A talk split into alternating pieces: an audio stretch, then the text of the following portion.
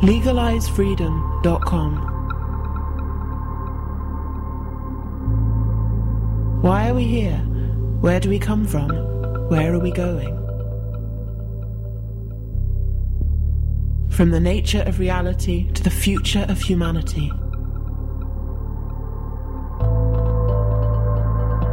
Beyond politics, poverty, and war. LegalizeFreedom.com.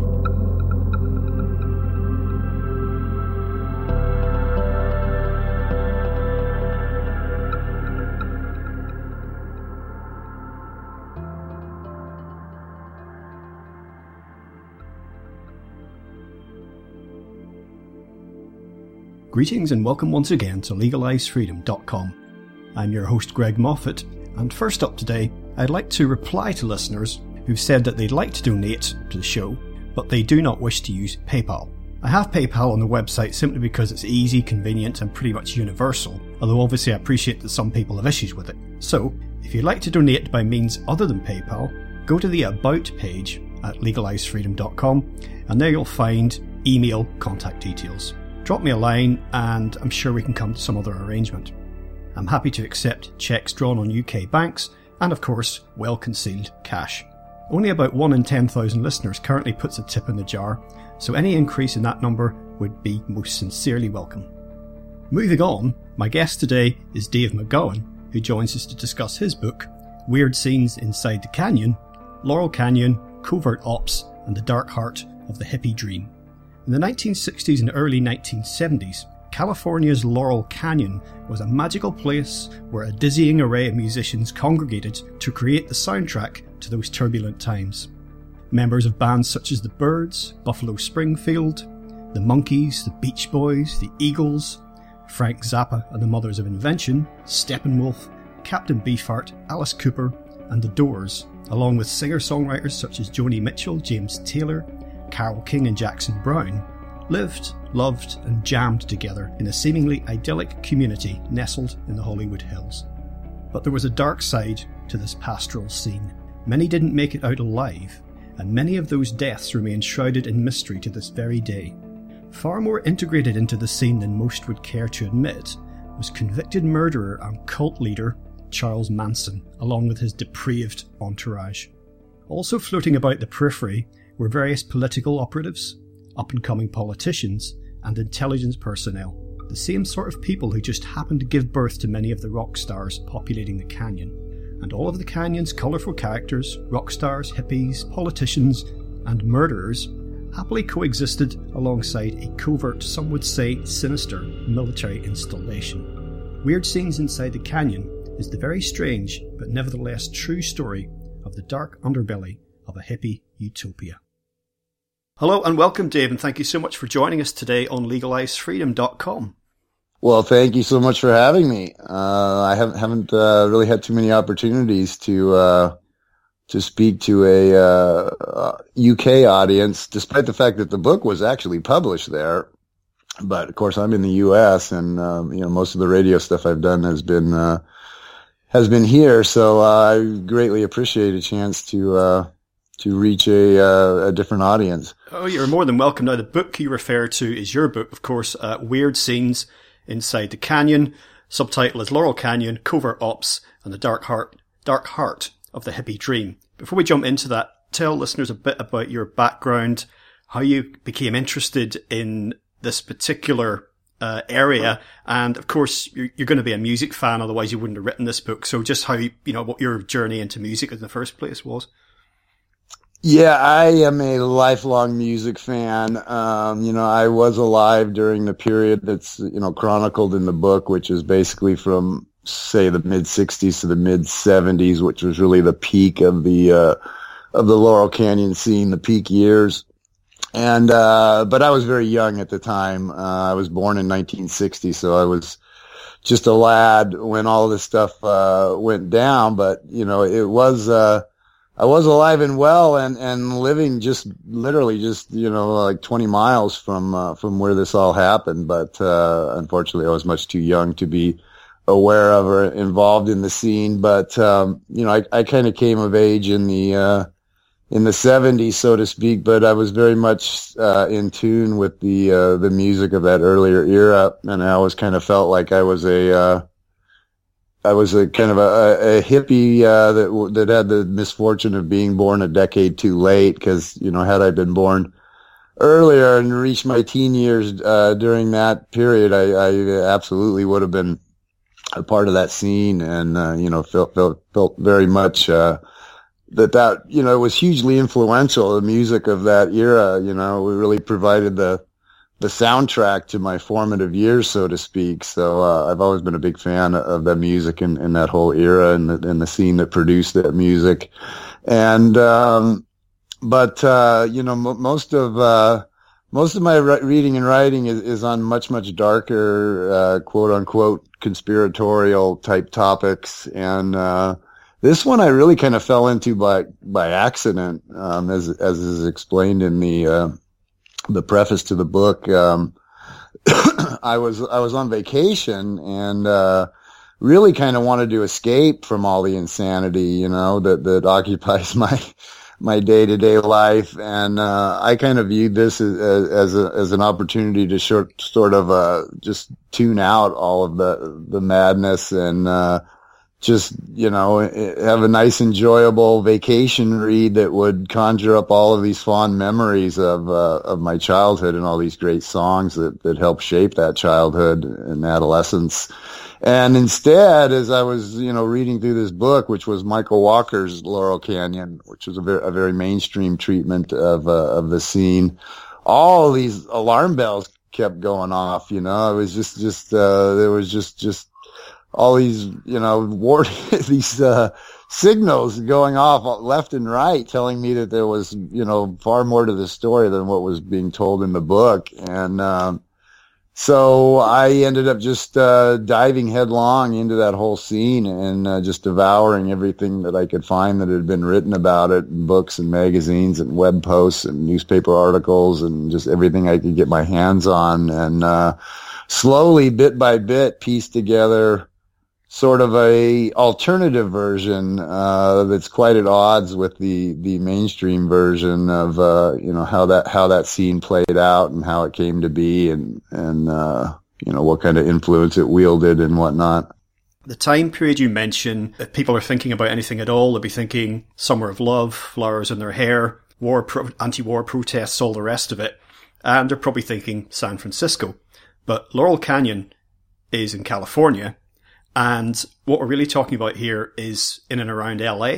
So set the scene for us, basically, however you care to in terms of geography or the background, you know, where these people came from. Because of course, we're not talking about that many LA natives here. So just for people aren't familiar, just take us, forget San Francisco. Let's head to LA and just set it out for us.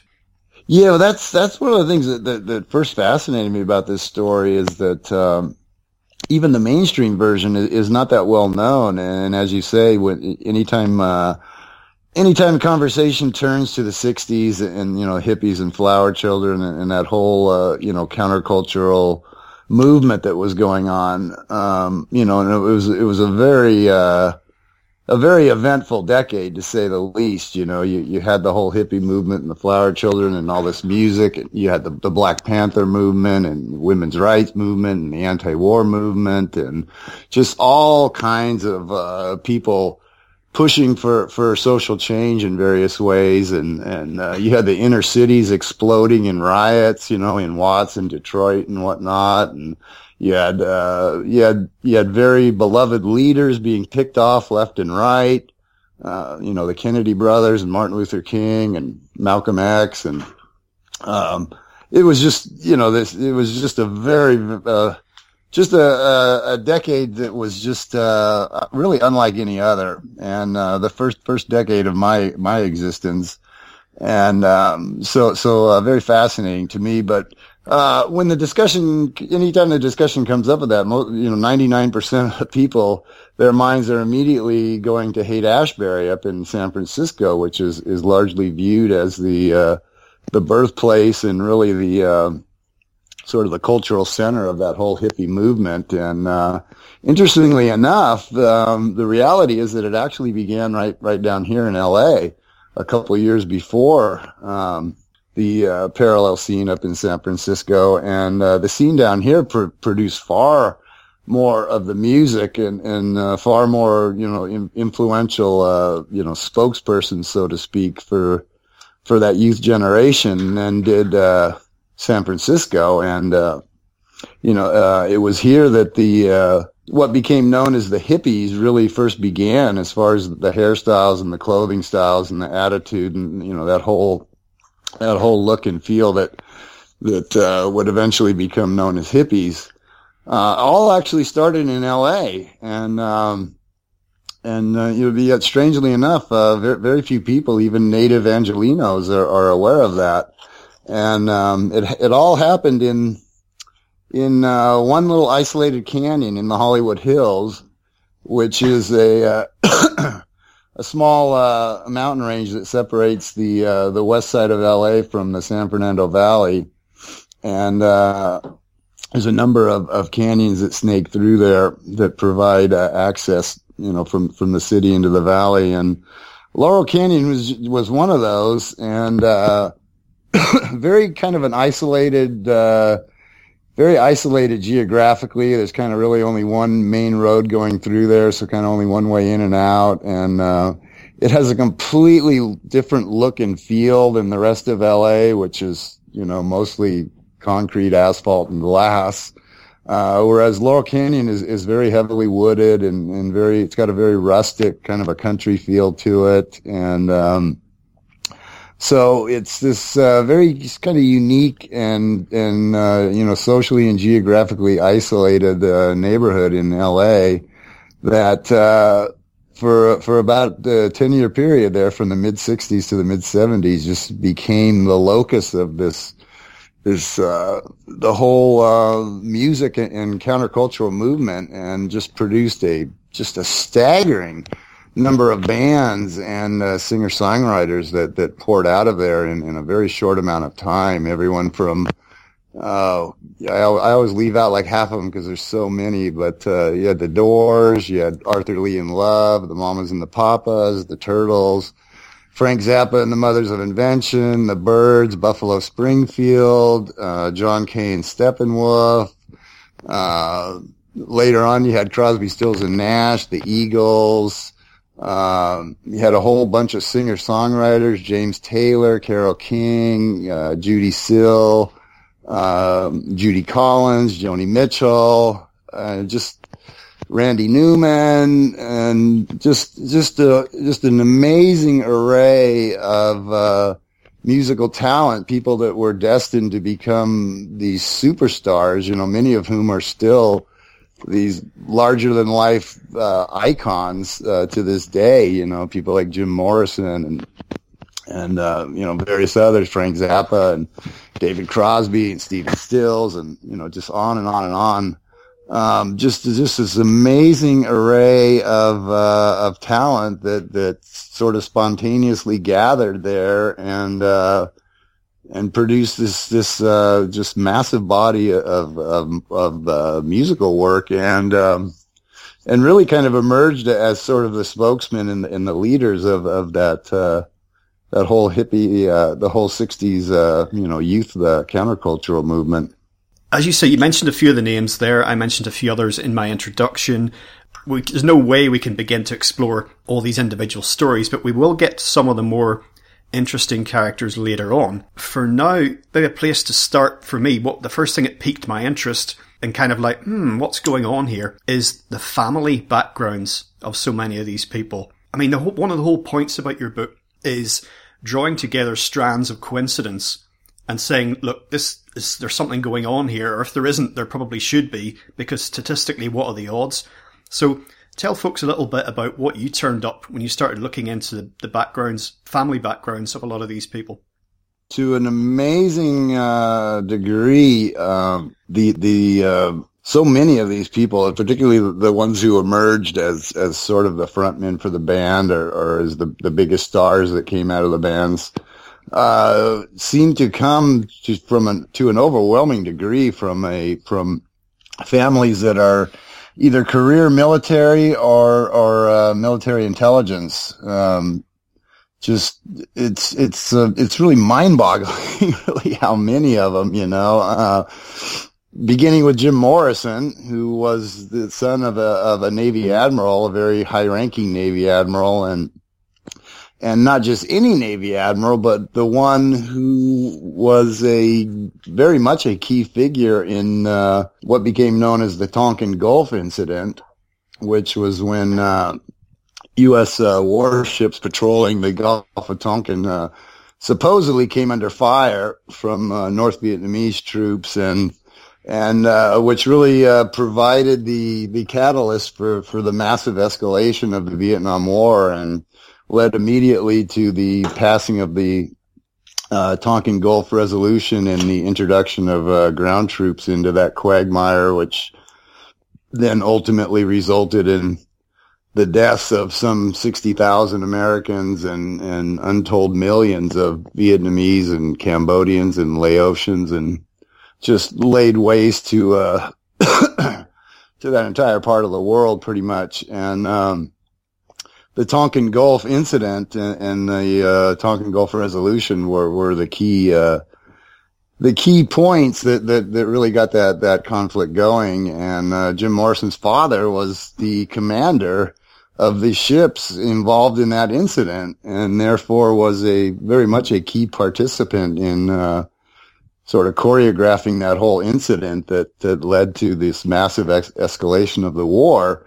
And, um, and, and, and that happened like virtually simultaneously with his son emerging out of Laurel Canyon onto Sunset Strip as this sort of larger than life icon of the anti-war crowd. So you had this very curious, uh, very curious, uh, you know, juxtaposition here of the the father um, being one of the main people involved in in really getting the ball rolling on the war at the same time that the son is is emerging on the scene as the uh, as one as one of the icons of the anti-war generation and uh, and that pattern just follows, you know, right down the line. Uh, Frank Zappa's, you know, father was a chemical warfare engineer, originally working out of the Edgewood Arsenal, the infamous Edgewood Arsenal, and um, and as we know, there was there was a considerable amount of chemical warfare going on in Vietnam, although it was not labeled as such. But you know, we we just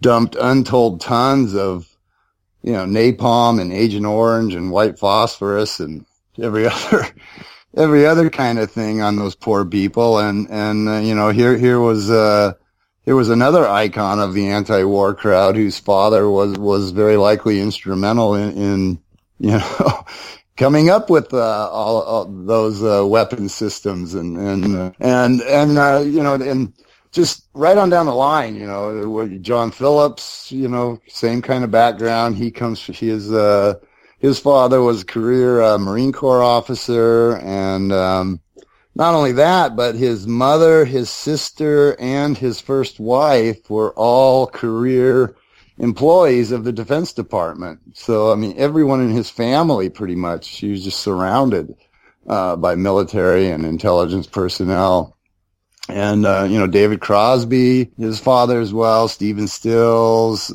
You know, as, as you go through the list, it's very hard to find someone who emerged as as, as one of the big, biggest stars of that scene. That the names that endure to this day, uh, who doesn't, who did not uh, come from that family background. Um, it's just it, it's amazing, really the deeper you get into it, uh, you know, Jackson Browne was, was born on a, a military base in, in, uh, in, uh, post Germany. Uh, all three guys from the band America were, uh, were Air Force brats and first met and got together on an Air Force base where all of their officer fathers were stationed and, um, just, just on and on and on. It's, it's just, it's remarkable really how, many of them fit that pattern. And, you know, I mean, if, if it's just a few here and there, you can, you can write it off as a coincidence or as a lot of people, uh, tend to want to do, um, they kind of view it as, as, sort of a natural reaction from these people uh, in, in terms of, uh, rebelling against, you know, uh, I've, I've had a lot of people say, well, you know, that, doesn't that make perfect sense that, uh, these would be the first people to rebel against their, you know, the values of their parents? And, and there is some merit to that, but when you look down the list and, and see just how many of, of them there are that fit that pattern and how few fall outside the pattern, you know, at some point it just it becomes a little bit much for me to just write off as coincidence or, or you know, uh, natural uh, rebellion by these by these kids, and because um, I mean we're talking about a time, you know, in in the late you know mid to late '60s where every kid in the country wanted to pick up a guitar and grow out his hair and, and front a rock band. You know, I mean, it was just uh, it was just in the spirit of the times. And of course, you know, not everyone has the talent to do that, but you know, a certain percentage of people do. And, and the question then becomes, you know, were these military, all these military brats, were they the only ones who had the, the talent to, to make it? Or were they just the ones who the industry chose to, you know, sign and, and promote into superstardom?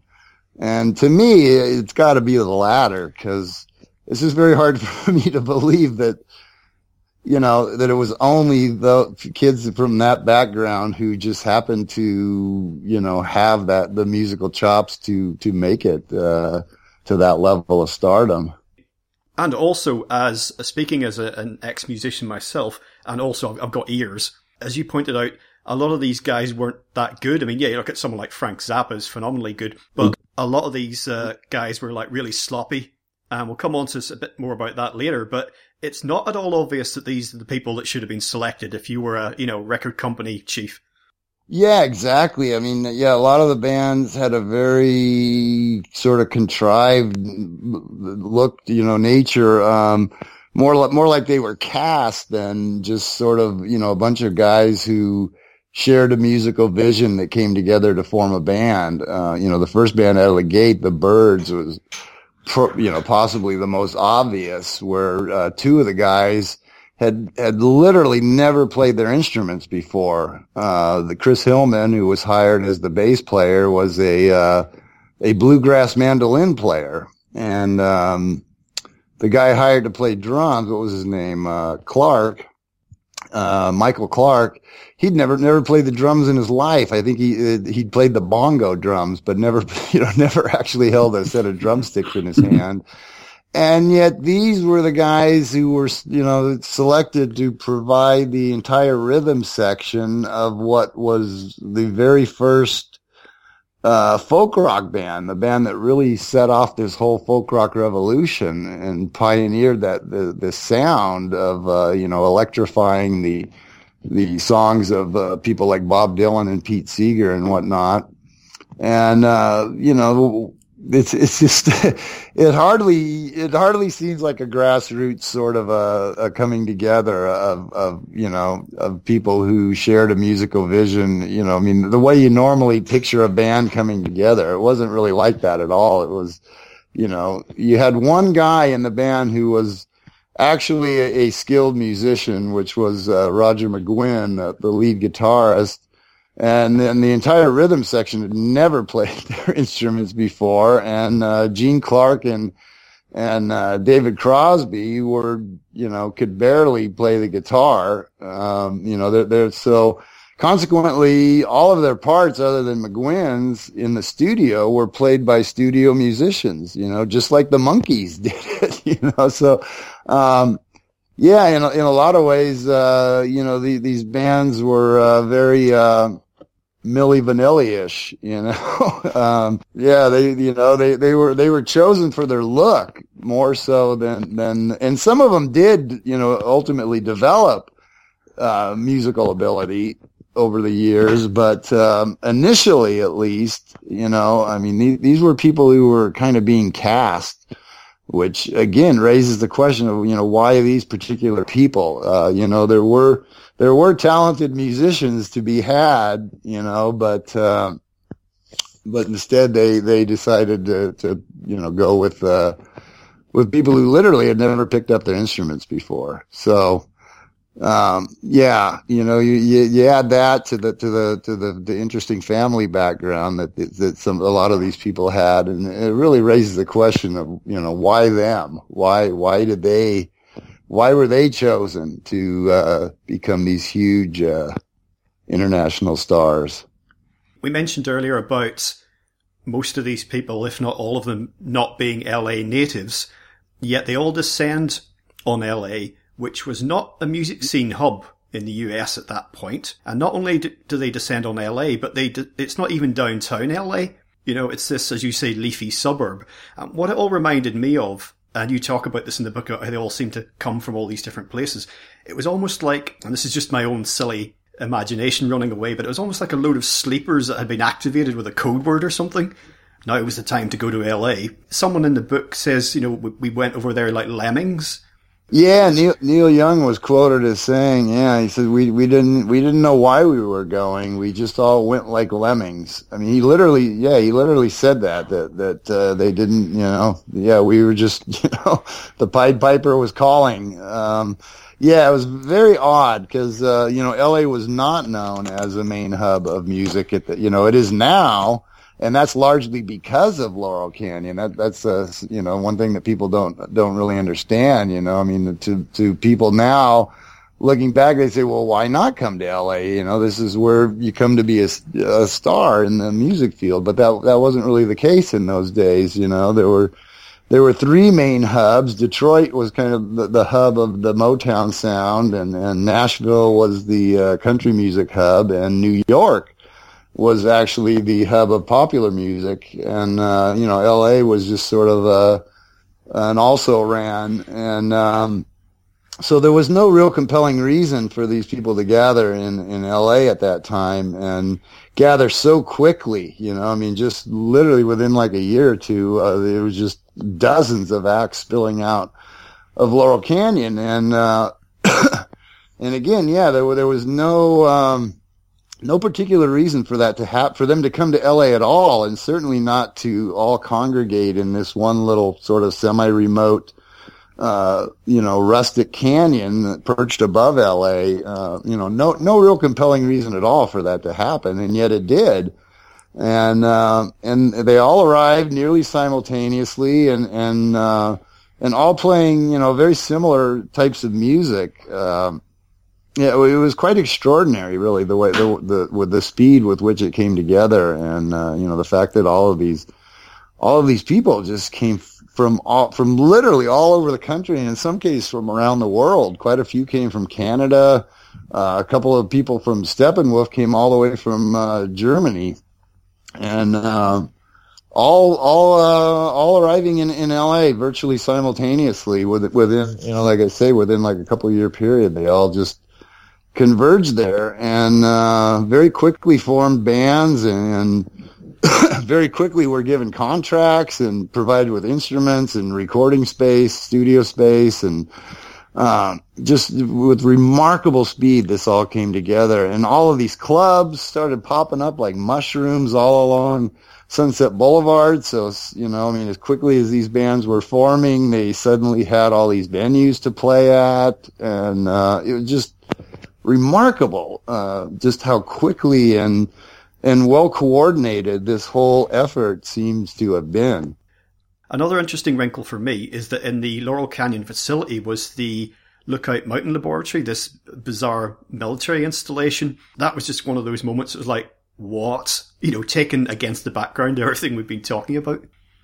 Yeah, that was just beyond bizarre. The fact that, uh, yeah, right, right there, nestled in the middle of this, uh, you know, the world's first and largest hippie commune was a very, very highly classified, top secret uh, Air Force intelligence installation known as Lookout Mountain Laboratories. That was uh, in operation at least through 1969, officially, and by some accounts, well beyond that and so, uh, so yeah, you had this, this fully functioning covert Air Force facility right there in the middle of all of this, uh, you know, budding uh, hippie slash flower children scene, uh, which again is doesn't quite seem to fit, you know, and And you know, again, it raises the question: Why is why did all these people come not just to L.A. but to this one specific neighborhood that just happened just happened to be home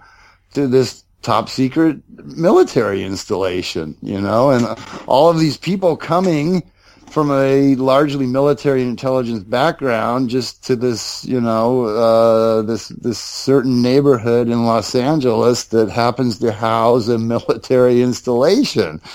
And then on top of that, you had various other military and, and uh, political and uh, up and coming political figures um, bopping around in Laurel Canyon. You had you had both the, the future governor and lieutenant governor of the state, Jerry Brown and and Mike Curb, which I kept, Jerry Brown is still our governor to this day as we speak, which is just amazing. But uh, anyways, you had uh, you know Jerry Brown and Mike Curb. You had uh, you had one of the guiding lights of the Rand Corporation, who had a home in uh, Laurel Canyon at the time, where he was grooming uh, all of these followers who would later become what became known as the uh, the neocon cabal, the Project for American uh, New American Century group.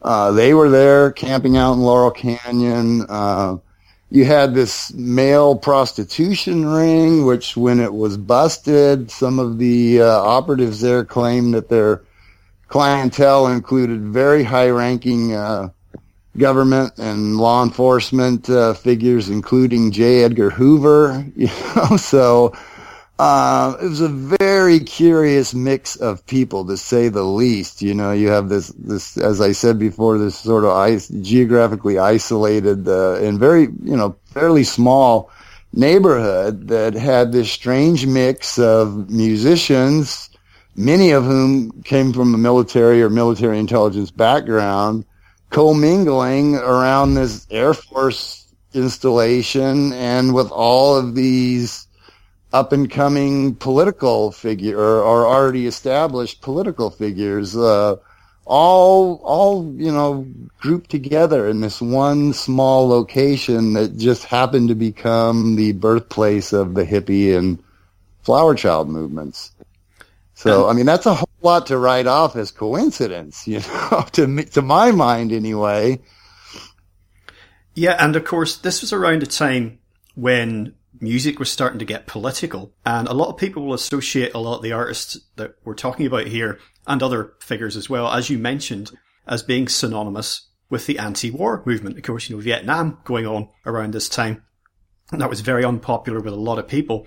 But as it turns out, the anti-war movement were up and running, thank you very much, before all this hippie thing started. And in fact, it seems that some of the established anti-war people, if I can call them established, you know what I mean, were quite hostile to the hippie thing because at, at the very least, it was kind of, they were aware of the fact it might discredit them somehow with the, the general population, um, or even media that might have been sympathetic towards them.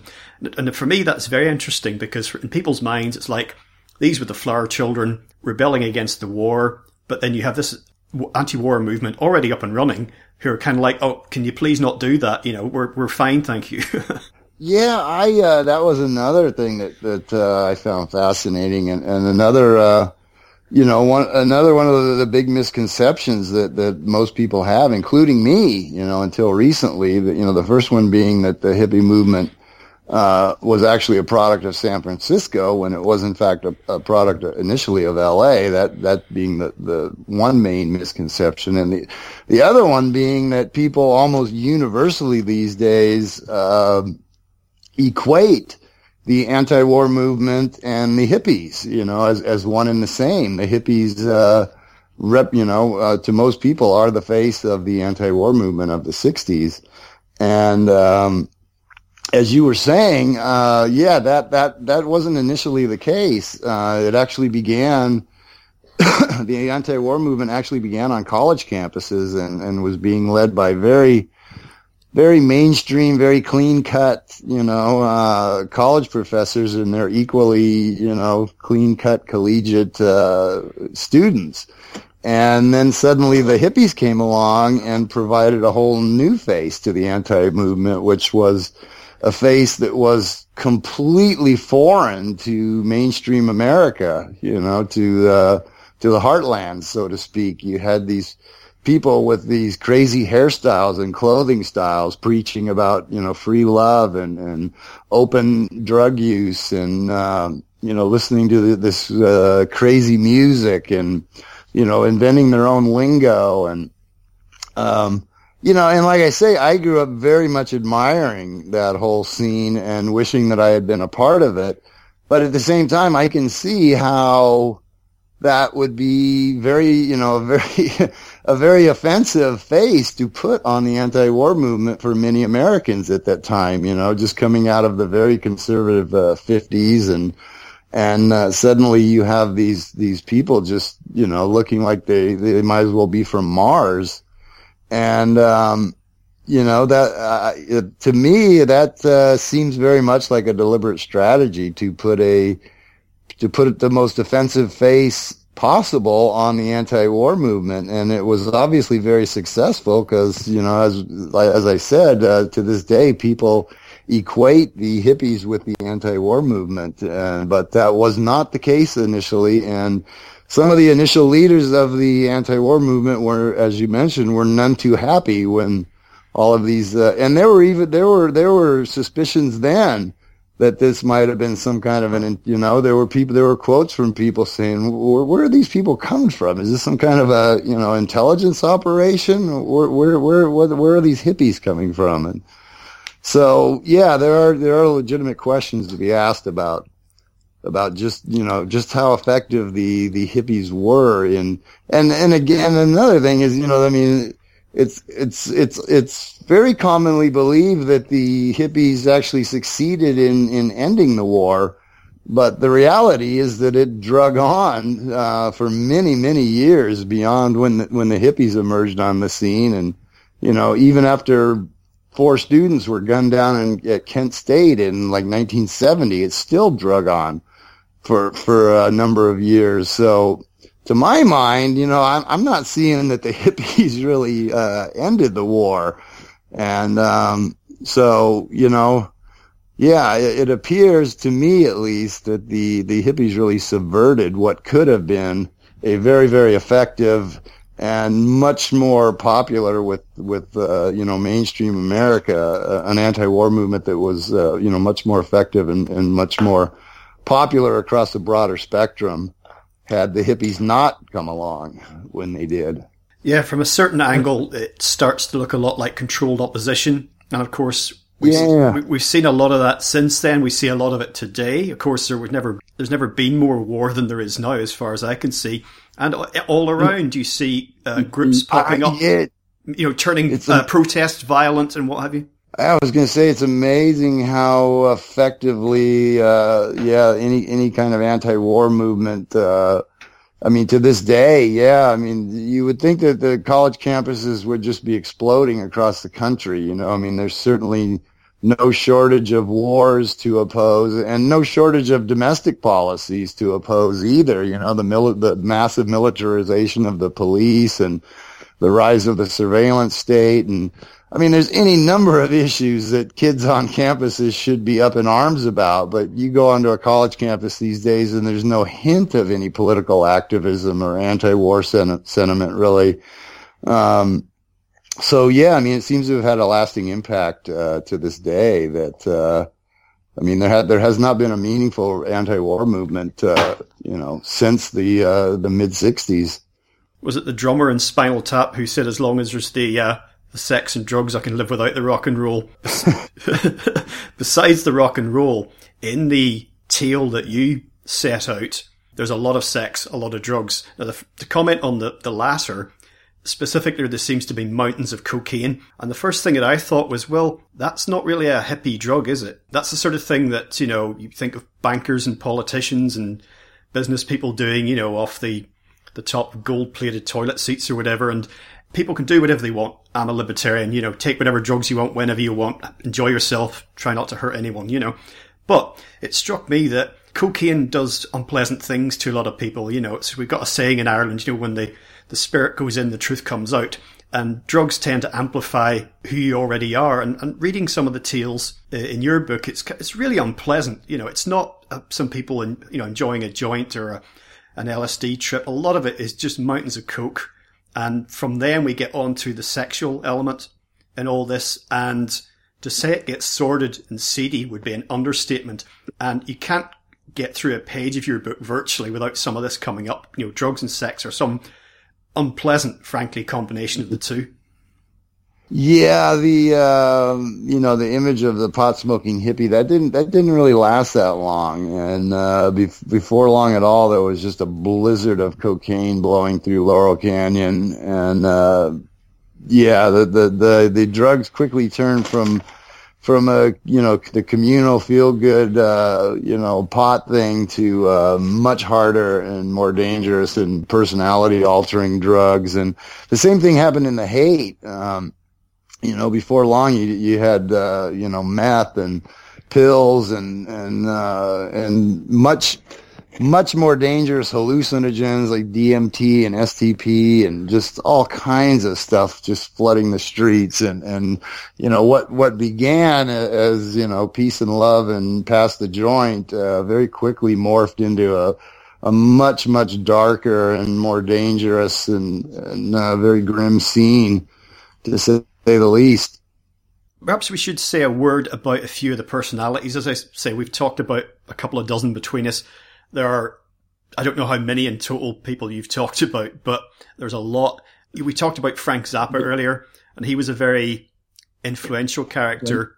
Uh, certainly musically, he has been uh, over the years. Uh, well, you know, before he passed away, but you know, his music lives on in a way that uh, some of the characters from this tale, their music hasn't really. But when you read certainly the version of his life that you document, it's quite dark and disturbing. Never mind his family background; it's quite dark and disturbing compared to how people might imagine him, just as a you know as a virtuoso, super creative, you know, uh, boundary breaking guy. Yeah, he uh, he was very authoritarian, very. Um, I mean, uh, you know, people people that worked with him uh, tended to admire his talent, but found him uh, all but impossible to work with, and uh, you know, he would fire people from his band left and right, and um, just very demanding, very, very, um, very much of a perfectionist, very much of an authoritarian, wanted things done his way, and um, and, and just spent a lot, uh, tended to isolate himself, uh, even from his family. Uh, you know, he wasn't wasn't much of a family man to say the least, and uh, yeah, he just doesn't doesn't really fit the image of the uh, you know the long haired uh, free thinking hippie so much. You know, he, uh, he definitely had a had a much different uh, personality, uh, to say the least, than, than what we would expect, uh, you know, f- from the leaders of the youth movement of that time. And and he certainly was not alone. Uh, Arthur Lee was was also uh, regarded as, as quite an authoritarian figure. Uh, Stephen Stills, also, who who was nicknamed the Sarge due to his uh, military bearing and, and, very authoritarian manner. And these these were people who were very very talented, multi talented. You know, Stills, Zappa, and and Lee, all of them. I mean, as as songwriters, musicians, vo- you know, vocalists. Well, Frank Zappa, not a vocalist, but uh, uh, you know, producers, arrangers, uh, just you know, they they they wore all the hats and did so very well. Multi instrumentalists and uh, and you know they did what they did very well, but they uh, they were very very controlling and and uh, you know very authoritarian in their bearing, which was seemed to have been uh, not all that uncommon. You know, John Kay with Steppenwolf uh, fit fit that pattern as well, and and all these guys would, would uh, you know, like routinely just fire, you know, pretty much fire their band members at will, and uh, you know, just just wanted wanted absolute control over uh, over over over everything. Uh, Captain Beefheart really, I mean, he he took that to to extremes really, and literally kept his band like imprisoned in a house, and uh, you know, making them work for for uh, peanuts, and it's just so uh, yeah, if you, if you, if you look, uh, you really look into into the you know the lifestyles, not just you know not just the family backgrounds, which are you know odd enough, but the uh, the lifestyles of these people. It's just it's just wildly out of sync with the whole peace, love, and understanding vibe that we're you know that that we we think of when we think of the '60s and and the the hippie counterculture.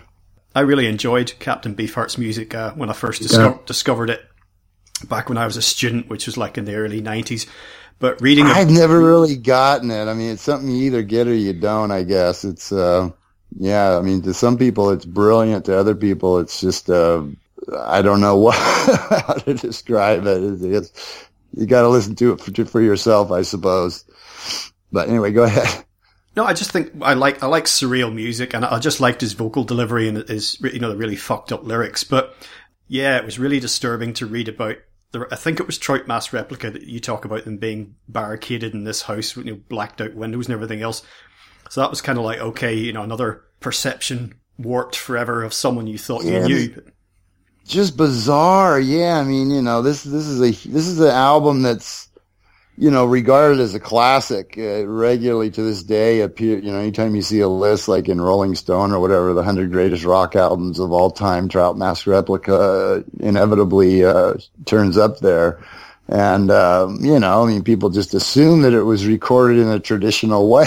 you know, you go into a studio, and, but no, it was actually done in in a home with uh, that was like a prison, basically blacked out windows and and uh, people were, uh, you know, they were they were made to work long hours. They were deprived of sleep, deprived of food, deprived of the ability to use the bathroom at times.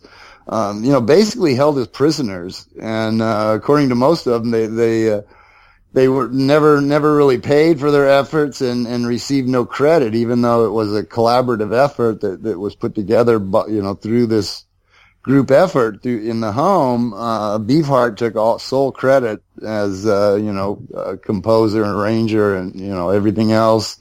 And, um, and kept all the royalties pretty much to himself. So, I mean, he, he basically used his band as literally like slave labor, like imprisoned slave labor.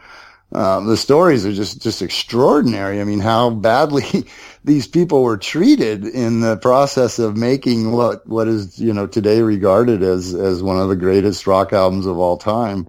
But, uh, there was a lot of, uh, a lot of pain involved in, from a lot of people in, uh, in producing that album. Well, there's a great little, um, alleged anecdote that you include in the book, which I'm going to save for the next time I'm at a party and I'm suddenly find myself stuck for something to say. Apparently, um, Captain Beefheart sold a vacuum cleaner to Aldous Huxley. I did enjoy that. That's what he claimed. Yeah, he during his uh, early years as a, uh, you know, his, his pre-discovery years as a um, a traveling uh, door-to-door salesman, he claimed to have sold a vacuum cleaner to Aldous Huxley not long before his death. yeah, so uh, yeah, and Beef Beefheart was a uh, a Zappa discovery. Basically, Zappa put a lot of strange characters on the map um, through his. Uh, you know, his own music was not very mainstream, and to this day doesn't get much radio play. But he was hugely influential among musicians, and uh, he was he was key in, in launching a lot of uh, other other acts. Uh, a lot of them very strange. You know, he, he put the, the GTOs together, which was just a bunch of, of uh, marginally underage groupies, put them together into a band. He, uh, he got, he gave Beefheart his start. Well, actually, he knew Beefheart. They had gone to high school together in uh, Antelope Valley. And, uh, where their fathers were both brought, most likely, uh, military personnel because, uh, that's the main main source of employment up there is the Edwards Air Force Base and, and other uh, military installations up there where they develop the stealth bomber and whatnot. And uh, so yeah, he launched Beefheart. He launched a guy named uh, by the name of uh, what what was his name? the crazy guy that tried to kill his mom. This guy, I mean, uh, yeah, I mean, talk about questionable musical talent. Uh, yeah, he he put in what was that guy's name? I can't even remember. But anyway, yeah, he he he, uh, he put some very strange acts out there, and and uh, but some of them that he put out actually did become big stars. Uh, Alice Cooper was uh, one of his signings, which a lot of people don't realize that that Alice Cooper, the Alice Cooper band, was actually a a product of Laurel Canyon as well, and. Uh, they started out as a psychedelic band um, known as Nazz, and um, they were known. Uh, they were known mostly for putting on a very theatrical show, uh, not necessarily being the best musicians on the scene. And and Zappa signed him and and uh, refashioned him as this uh, sort of shock rock uh, shock rocker that you know uh, that continues to inspire you know people like Marilyn Manson and whatnot to this day. So yeah, Zappa was responsible for putting some some very uh, unusual, uh, bringing some very unusual acts in, into into the mainstream, or trying to bring them into the mainstream anyway. Another very shadowy character uh, as part of our play is, is Phil Spector, the producer, best known for his Wall of Sound, so called. And not only is I mean, he was in the news, I can't remember can't remember how long ago it was, but last several years anyway. You know, like pulling guns on people again, and I'm, I'm not sure if he's in prison. I don't know what's going on with the guy, but obviously one sandwich short of a picnic. Now he um, had his team of session musicians called the Wrecking Crew, and besides his own personal life, his uh, session musicians were significant because they played on a lot of the records. Uh, we talked earlier about yeah. some some of these guys not being very good, so these are the sort of guys who actually played on a lot of these hit records. Yeah, they were the hired guns who, uh, who, yeah, who, who put, uh, who, who provided a lot of the music of the '60s. You know, a lot, a lot of the records that, that we, that you hear on the radio in daily rotation to this day on classic rock stations are not necessarily being played by the people on the album covers. Uh, because a lot of it was done in the early days, particularly uh, by by studio musicians, uh, specifically, particularly the Wrecking Crew, who were this regarded as like the best, this crack team of studio musicians who could pretty much play anything. And, uh, you know, they recorded for the Beach Boys, for the Byrds, for the Mamas and the Papas, for, I mean, just an array of, uh, of, uh, these bands, the Turtles and just, uh, you know, a whole, a whole, a whole slew of, uh, of, of artists or, or, or bands that, uh, initially at least did not really have the, musical chops to uh, to lay down these these recordings in the studio. And yeah, so uh, yeah, the Wrecking Crew. Uh, and I actually have a quote which didn't make it into the book from um, from a, a more contemporary drummer, and I don't remember who it was. Uh, some guy from some band from from quite a few years back who who who said uh, in an interview, he said, "Yeah, I, I was." I was absolutely floored to discover that my 10 favorite drummers of all time were actually one guy who, had played all of these different drum parts for, for uh, all of these different bands. And, uh, so yeah, they, uh, they provided a lot of, a lot of the, a lot of the, the particularly the early, in the early years, um, they, they were the guys who were actually, uh, playing the, the music that was recorded on the albums. Phil Spector is in prison, by the way, which uh, which really kind of amazes me. It's it's very rare that um, a celebrity uh, murder case is successfully uh, prosecuted. You know, um, we we've kind of kind of become accustomed to uh, you know seeing people like O.J. and Robert Blake and whatnot, uh, you know, uh, walk free. And but Phil Spector was in fact convicted actually of killing that aspiring actress gal in the lobby of his home, the entrance to his home. I can't remember her name, Lana something, but uh, yeah, he's do, he's uh, he's doing time. He's uh, he's I'm not sure what prison he's in, but he there was a picture of him actually that uh, surfaced recently of uh, him in prison, and uh, so yeah, he's uh, he he's the rarity in Hollywood that um, that actually uh, got convicted and sent away. Well, one guy who has served a lot of time is the notorious Charles Manson, and he's a central he's a central figure to all this because he he kind of he kind of bridges the worlds, uh, the, you know, the various scenes that come together here, and a lot of people just know him because of the, being a cult leader and a convicted murderer. But he was a musician, and in fact, if things had turned out differently, he could have been one of the most significant musicians of that era, bizarrely enough.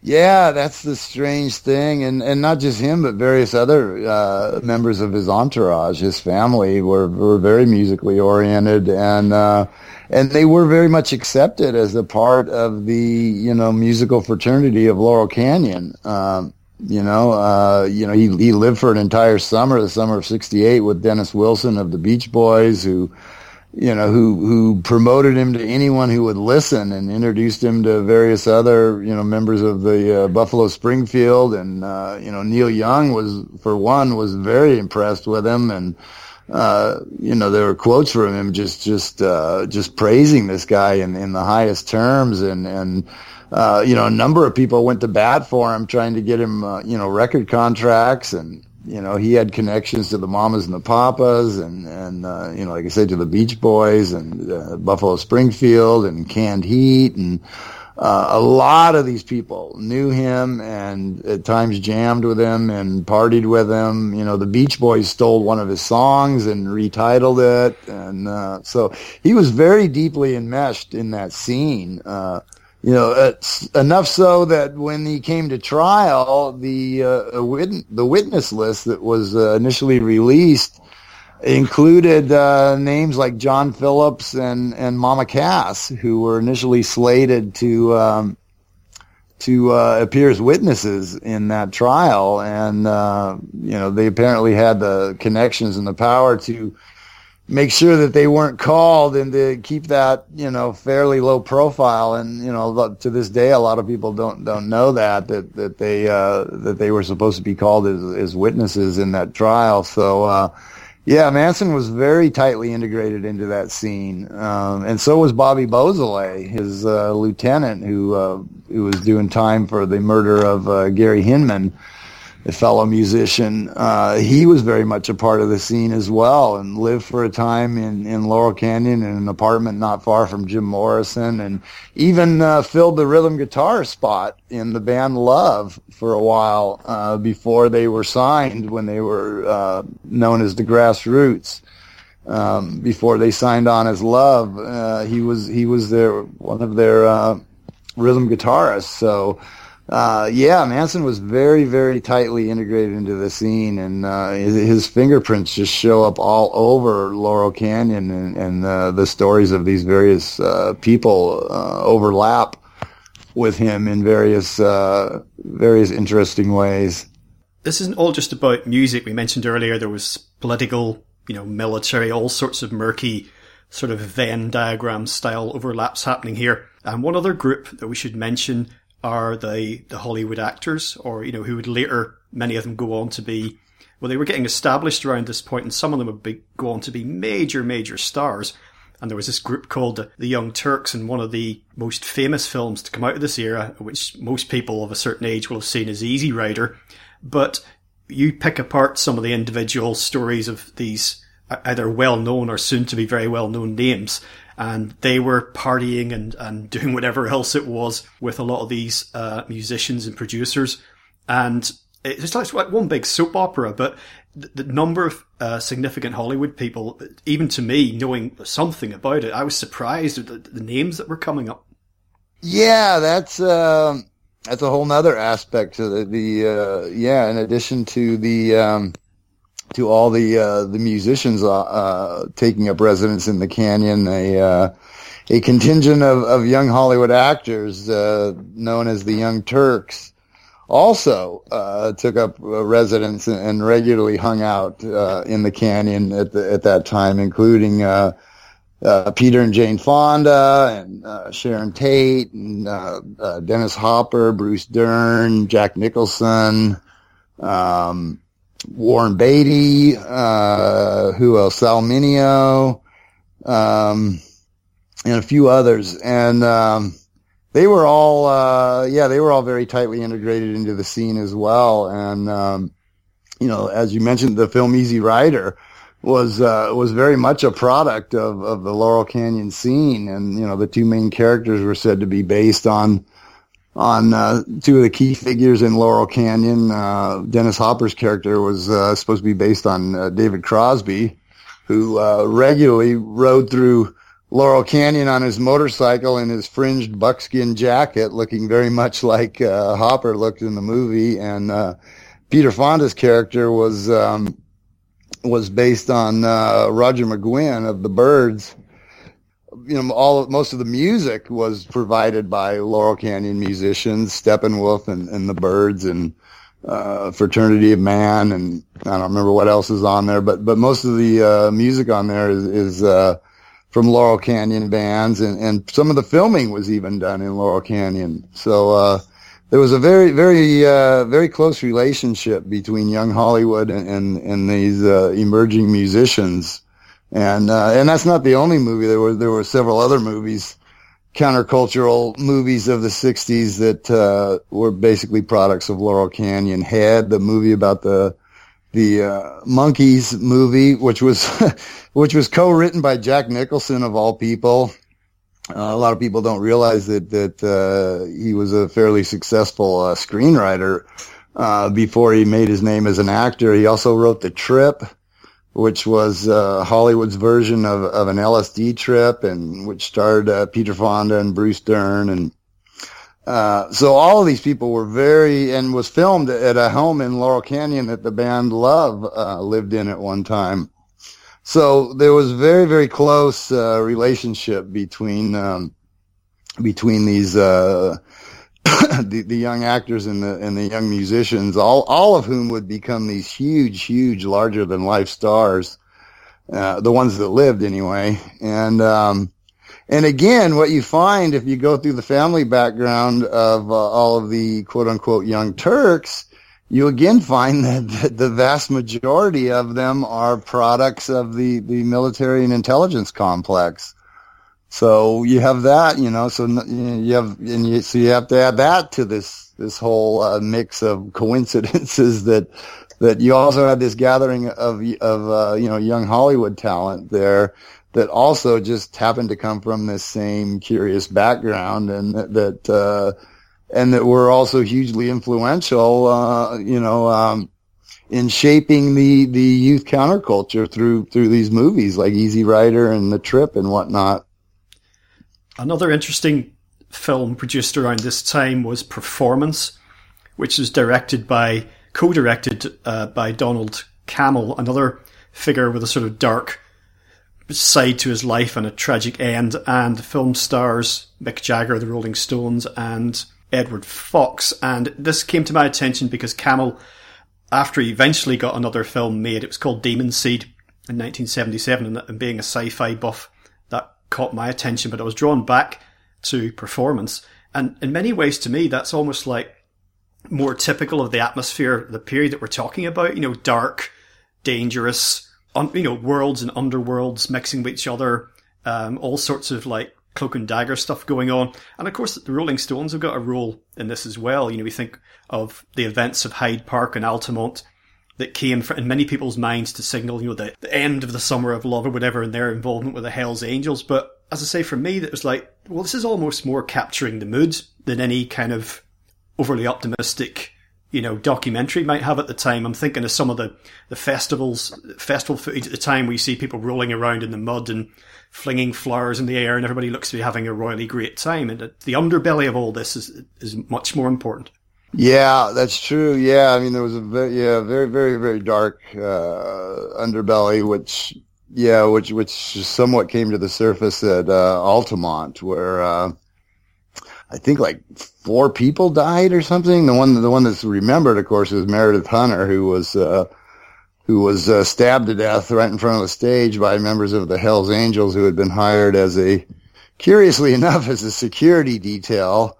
Um, you know, it's weird that, you know, the Hells Angels are, are, are often thought of as part of the, the whole, uh, you know, youth hippie counterculture of the 1960s. But the, I mean, they couldn't have been more diametrically opposed to to the hippies. Actually, you know, in, the Hell's Angels were, were very right wing, authoritarian, you know, type uh, type groups, and uh, that that were very much at odds with. Uh, with the hippies and the anti-war movement, and and yet they were, you know, brought in uh, to serve as a security detail, and, and then everyone was was shocked when uh, when things went bad, you know. But um, you know, even Woodstock, you know, I mean, there's a dark side to that. You know, I mean, the, the, the, the image that, that most people have is of this, this great love fest of, you know, three days of music and, and, uh, you know, uh, just, uh, everybody doing their own thing and just, uh, just this great, wonderful, uh, social experiment. But, you know, from people that I've talked to, the reality was quite different. Um, you know, the, the people were, the place was way overbooked. It had way more people there than, than uh, could be reasonably accommodated. The, they did not have facilities to, to serve all these people. There were serious, you know, bathroom shortages, which resulted in, you know, overflowing toilets and raw sewage flowing out. And, you know, these people were basically trapped. A lot of them had to abandon their cars and, couldn't get out of there even if they wanted to and and they get there and they're deprived of sleep and uh, you know for days on end and they're wallowing in the mud and uh, you know there's food shortages there's there's sanitation issues and uh, there's you know there's uh, LSD being freely distributed whether you want it or not you know and uh, I, I don't imagine that it, that it that it was necessarily an overwhelmingly positive experience for everyone that attended there, um, but uh, certainly not as dark as as, uh, as uh, the the uh, Rolling Stones fiasco at Altamont. Well, the picture you paint sounds more like uh, World War One, you know, on acid. Yeah, the, the one was was not good in any way. I mean, right from the beginning, it just had a very very dark vibe to it, and uh, and you know ultimately resulted in, in a very high profile death on film of uh, of Meredith Hunter, which uh, can still be seen to this day in the the Rolling Stones documentary film "Gimme Shelter," which is arguably the most widely circulated snuff film of all time, I would say, uh, where you have an actual on-screen murder that's, uh, you know, been in the movie for however many years now. Uh, chapter three of your book is essentially a laundry list of deaths. Uh, many of them with, you know, under suspicious circumstances or some other sort of lack of a satisfactory explanation. But there were some high profile deaths that took place that weren't um, in and around Laurel Canyon. I mean, for example, John Lennon, we'd have to mention in, in this context here, especially when we start to think about military industrial involvement and what have you, and, you know, dark, you know, black ops, etc., etc., and the, the, the psyop element in, in some of this on the, you know, on the general public. And of course, you had Jim Morrison dying in Paris, uh, Hendrix, Keith Moon, Cass Elliot dying in the UK, but these are, these are all related all linked back in the sort of family tree of um, of, of, death. Yeah, very much so. I mean, it was it's amazing, uh, and that's another, you know, a place where there's just a huge disconnect between, you know, the peace, love, and understanding vibe and flowers in the hair that we're supposed to associate with that scene, and the uh, the real backdrop, which was just incredibly bloody and violent, and uh, so many people came to curious ends. Uh, either people actually in Laurel Canyon, uh, where like the Wonderland uh, quadruple murder was committed, or to people uh, very closely connected uh, to Laurel Canyon, which includes the Manson murders and all of the deaths you mentioned, and, and Gram Parsons and just a whole slew of people. Uh, wives and girlfriends were vulnerable. Uh, Jackson Browne's wife uh, came to an untimely end at a very early age, as did uh, David Crosby's girlfriend, I believe it was. Uh, Graham Nash's girlfriend. Um, and, you know, some of these uh, and then, and then there was, you know, the murders that were actually committed in Laurel Canyon, like silent film star Ramon Novarro, uh, Sal killed right at the uh, base of Laurel Canyon, Inger Stevens, a starlet from bygone era who uh, was found dead in her home, and uh, a couple bodies that were just dumped there in Laurel Canyon, and I mean, just an incredible amount of blood flowing out of a canyon that was supposed to epitomize, you know, peace, love, and understanding. Have you done an actual head count in terms? I mean, obviously, their deaths were happening overlapping with the beginning of the period you talk about and afterwards, but just in in the the scene set out in your book, did you actually do at any point uh, get an impression of how many deaths you documented? You know, was it? I, I would say maybe a I don't know, probably a hundred. I know there's a lot. I know there's just a, a just a staggering number of people who, uh, you know, and as I as as I mentioned, including the two the two most famed uh, mass murders in the history of the city. The the man, the four vic, are five victims at uh, at uh, uh, the Tate Polanski residence, and um, the four victims in, in the Wonderland home, uh, all directly connected to the scene. And uh, as Michael uh, Walker pointed out, those those kind of provided the the bookends to that era. The Manson murders in '69, and then the Wonderland murders, and I think it was '80. And uh, but in between there, there was just an amazing array of of other murders or, or oftentimes what appeared to be murders. Sometimes they were listed as murders, sometimes not. But uh, deaths under very suspicious and violent circumstances uh, were were just way way too frequent. Uh, you know, uh, in connection to that scene. Yeah, I mean, as we draw things to a close for today, uh, Dave, will just throw in that in the epilogue to your book, you tie in uh, all of this with your previous book that you'd written called Program to Kill, and you just making observations about everything that you'd written in this book and the overlap with California and the significance of serial killers in that area around that time, just what a concentration it was. You know, if you put up a map of the USA and start sticking pins in it and just seeing where they clustered, you know, it was like very odd. Yeah, to say the least. Yeah, and uh, yeah, the epilogue is uh, yeah primarily about uh, Rodney Alcala, the so-called dating game killer, who uh, who also had very curious uh, connections to that uh, scene. You know, his first alleged victim was a a very young girl who was a the daughter of a record company executive who was living at the Chateau Marmont Hotel alongside various rock stars. Um, and then uh, one of his later victims was dumped at the uh, the north mouth of uh, Laurel Canyon, uh, very near the uh, Marlon Brando and, and Jack Nicholson estates, and and in between there, he bumped into numerous uh, people connected to Laurel Canyon. he went to UCLA Film School at the same time as uh, Jim Morrison and Ray Manzarek. He took a uh, film class in New York, uh, taught by Roman Polanski.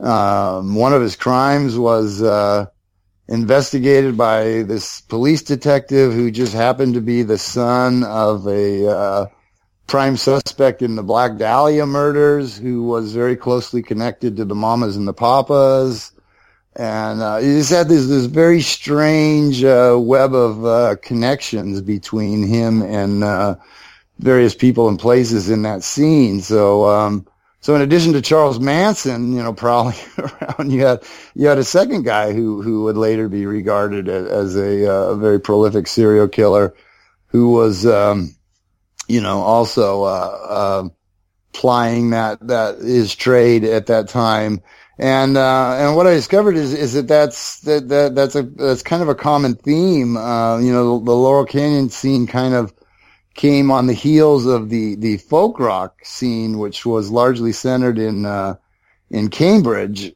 um, which also had its own resident serial killer at, operating at that very time in the form of uh, Albert DeSalvo, aka the Boston Strangler. And if you fast forward to like the Seattle scene, you find that uh, concurrent with that, you had this guy who would be known as the Green River Killer. So uh, serial killers and rock scenes seem to, seem to uh, seem, seem to go together for some reason. Uh, very curious. And you mentioned the Chateau Marmont um, hotel there, which you know from my reading, scene of um, a lot of Led Zeppelin's debauchery, and it reminded me we've not even had time to talk about the occult and bizarre rituals and all of this. If people want to read about that, they're just going to have to get your book. Uh, yeah, I guess so. Yeah, yeah, the Chateau Marmont is uh, notorious. It has been for many, many years as the scene of uh, various scenes of debauchery and, and the death site of of John Belushi, where he, you know, died uh, after being uh, supposedly administered a speedball by uh, this Cathy Smith, who, who, who, of course was a part of the Laurel Canyon scene and, and a part of Gene Clark of the Byrds uh, entourage for a while. And, um, and the chateau is, right at the mouth of Laurel Canyon and, and, uh, was frequently home to bands that were in LA, uh, while they were touring. It was a very, very popular destination in the scene of all kinds of, uh, sordid goings on to say the least. Um, yeah, very, very notorious place. Very, very expensive, very high end place, but, uh, known for, uh, known for being, uh, the scene of a lot of, uh, of depraved, uh, rock star debauchery, to say the least. Uh, well, if I was to describe your, your book in four words, I think it would be never a dull moment. But that's, a, that's available widely this side of the pond. You're, I mean, everyone can get it online, not a problem, but tell folks uh, if you've got a website you want to share or you know any other anything you're working on have done just anything you want to put out there yeah people have told me that it's a very addictive read and it's hard to put down once you pick it up which is which is hugely flattering uh, you know, it's, it's very, very gratifying to, to hear stuff like that because I put a lot of time and work into it. But uh, anyway, my website is at uh, www davesweb.cnchost.com, which is kind of a mouthful. It's probably easier to find if you just Google my name, either Dave McGowan or or David McGowan. Uh, it should come up at the top of the list. It's the the website is officially known as the Center for an Informed America, and um, that is where uh, all of my unpublished work is. Basically, there it's where Laurel Canyon started. Most, most of my books began as a series of web posts and then sort of transformed into books, uh, Laurel Canyon being the latest. But there are all kinds of other uh, book length, um, book length uh, series of web posts on there on 911 and uh, I don't know, just all all kinds of stuff. All lots and lots of freely available uh, information there. It's a 100% free site.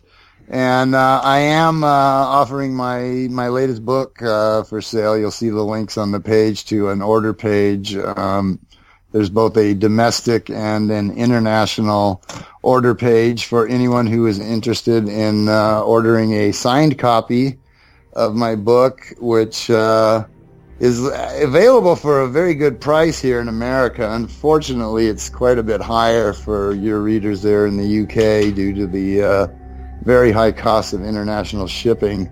I think it cost me like 15 bucks or something like that to, to ship a book over there. So it almost doubles the price of the, uh, of the book. But if somebody really, really wants a signed copy, um, that's where they can get them. And uh, if not, then just enjoy all the other uh, stuff that, that's there available. And um, yeah, I guess that's about all I got. Cool. Excellent. Well, Dave, thank you so much for joining us today on legalizefreedom.com. Well, thank you very much for having me. I greatly enjoyed it and uh, hope to talk to you again. Well, folks, that's it for another week. As ever, thank you so much for listening. If you enjoyed the show, check out the website, which is legalizefreedom.com. That's legalize freedom.com, where you'll find an archive of programs offering alternative views on a wide range of topics, including politics and economics, energy and environment, culture, spirituality, history, and the nature of reality. You can also browse and buy a range of publications from our guests, and if you're feeling generous, make a donation to help keep the site up and running. Based on current audience numbers, if everyone who tuned in donated just 5 pence per show, that's about 8 cents US, this could become a full time, fully funded operation, offering more and more often. During October 2014, over 50,000 of you streamed or downloaded at least one show. Total donations were 7 UK pounds, which currently converts to about $11 US. Whether you listen, donate, or do both, I greatly appreciate your support. Until next time, I'm Greg Moffitt, and you've been listening to LegalizeFreedom.com.